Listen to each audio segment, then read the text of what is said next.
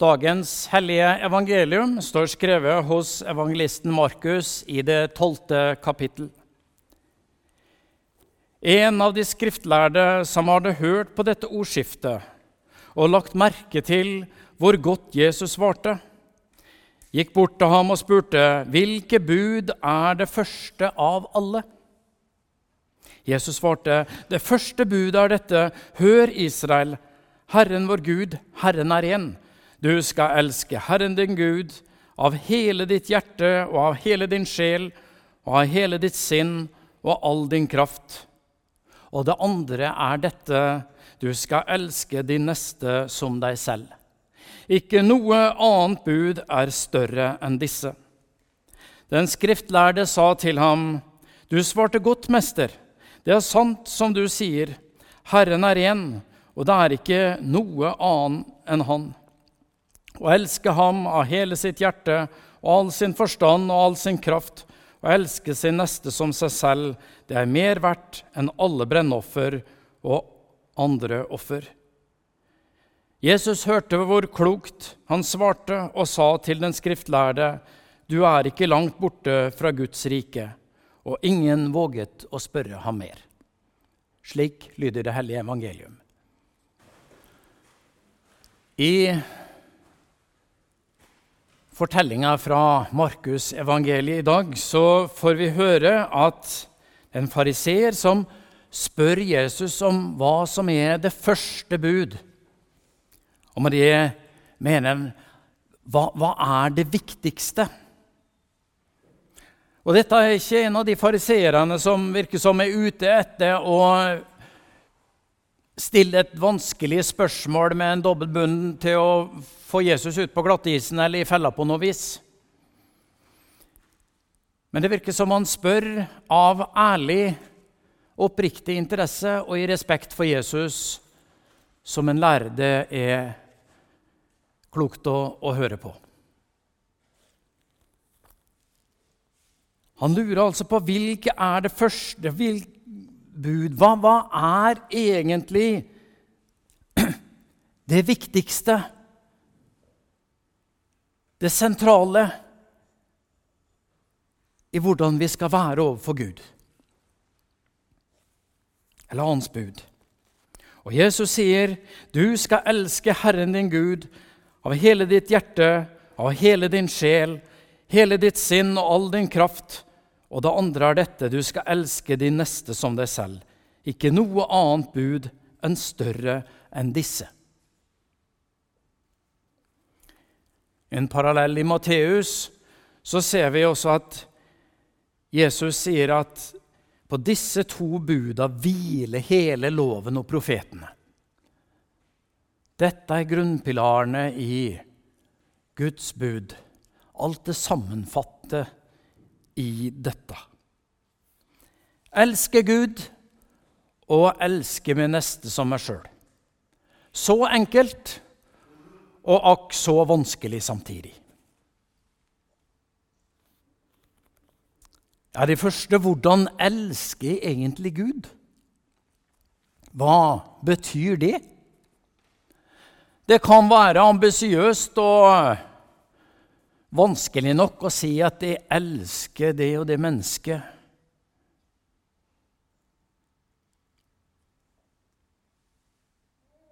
Kjenner fort at det blir store ord.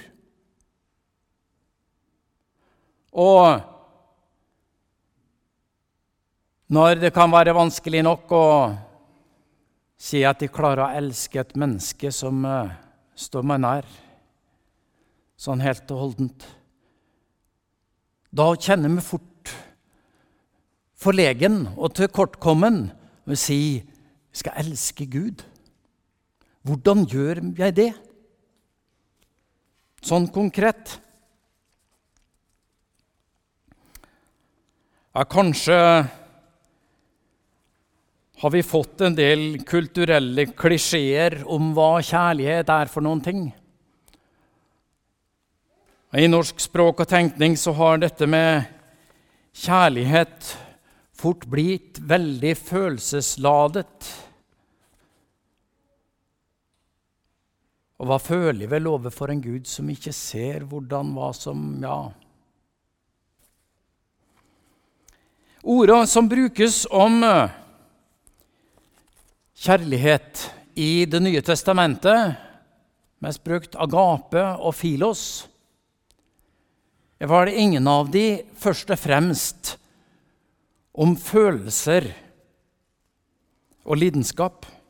Teologen Sjur Isaksen sier at vi har gjort kjærligheten avhengig av følelser og troen avhengig av intellektet mens begge deler egentlig sitter i armer og bein. Sitter i handling, sier han. Hva så? Ja, så Gud og nesten. Handling. Elske Gud og elske min neste som sjøl. Det er to ting. Kommer de i konflikt? Johannes sier at du kan ikke si at du elsker Gud og ha, samtidig hater din bror. Da er du en løgner.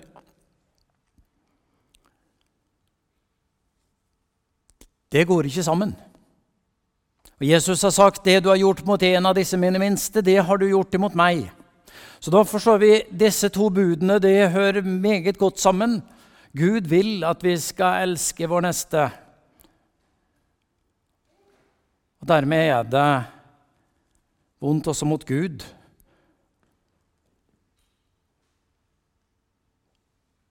Å ha hat eller motstand ikke vil elske våre medmennesker. Så det går godt i hop. Elsk de neste. Vær Vis medmenneskelighet. Strekk ut av hånd til den som trenger det. Og det er en god og velbehagelig handling overfor Gud, en kjærlighetshandling overfor Gud. Når du slår av en prat med naboen som ikke har så mange å prate med, eller du eh, stopper dårlig prat om noen på jobben, da gjør du en god gjerning for Gud. Men så spør du kanskje ja, handla alt til syvende og sist om å oppføre seg som folk og være grei mot hverandre? Ender vi opp at Guds bud er det samme som i kardemommeloven? Man skal ikke plage andre, men skal være god og grei. Og for øvrig så kan man gjøre grei og snill, og for øvrig kan man gjøre som man vil, sier politimester Bastian. Ja, det er fint, det. Men hvor ble det av Gud oppi det, da? Kokte den bort.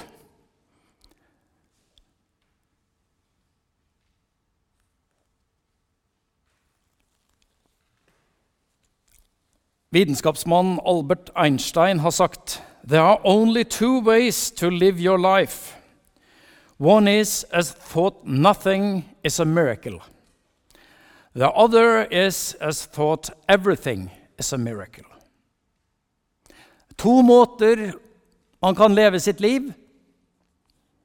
Den ene måten er å leve som om ingenting er mirakler. Den andre måten er å leve som alt er mirakler.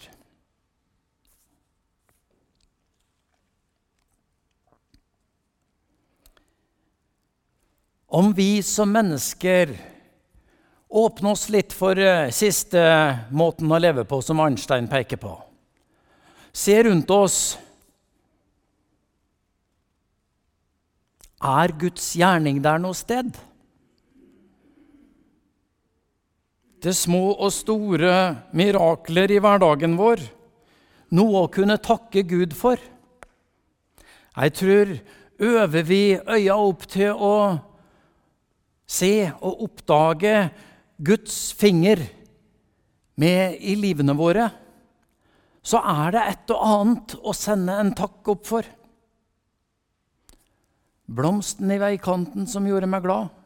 Kanskje fikk du en innskytelse om å plukke den opp og gi den til noen som ble overraska. Så ga du lys inn i hverdagen til et annet menneske. Og så kan man kanskje si takk, Gud. Takk, Gud, for den fine blomsten. Takk, Gud, for at du nå ga meg denne ideen jeg normalt ikke pleier å ha. At de ga den til den gamle dama.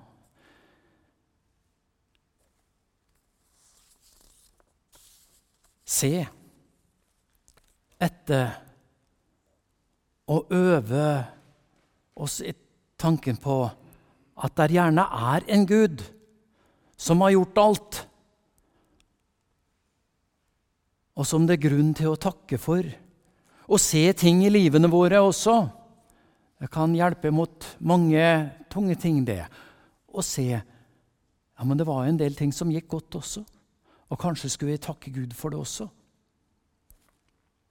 Øve oss i å se.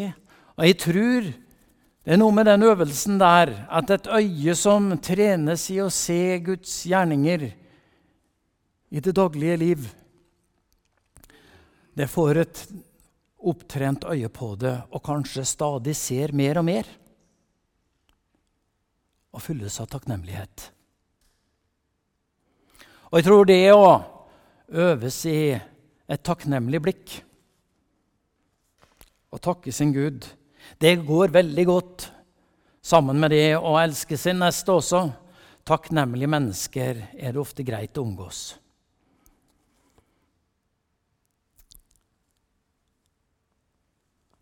Så videre dette budet om å elske nesten, da. Uttalt på en annen måte av Jesus.: Gjør mot andre det som du vil at andre skal gjøre mot deg. Sett deg inn i andres sted. Hva ville du at andre skulle gjort mot deg om du var i deres sko? Ja, kanskje sånn og sånn, og så gjør det. Jeg tror det er noe veldig sunt og noe veldig fint med det budet. For det handler ikke om deg og meg som skal prøve å leve etter det budet, men det handler først og fremst om vår neste. Det handler om en annen. Det handler om å ha blikket på andre. Det handler ikke om at 'nå har jeg gjort det, så nå kan jeg krysse av', og du verden så flott det blei. Nå har jeg vært med på dugnaden, så nå er det godt nok. Det er ikke det det handler om.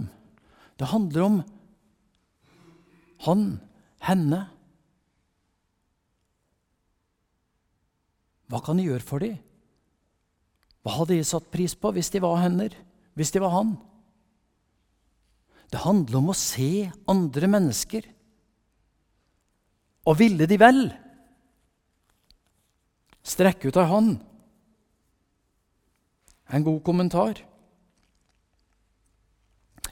Jeg tror nok at vår menneskelige natur syns det hadde vært veldig greit, kanskje med ja, gjerne noen flere bud, noen uh, greie, konkrete kan krysse av.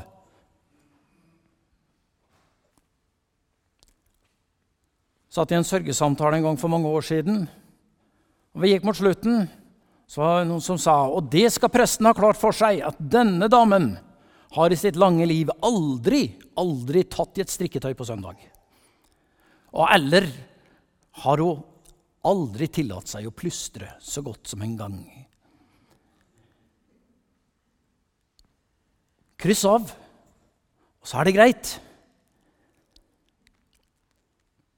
Budene til Jesus er ikke sånn. Vi blir ikke helt ferdig med dem noen gang.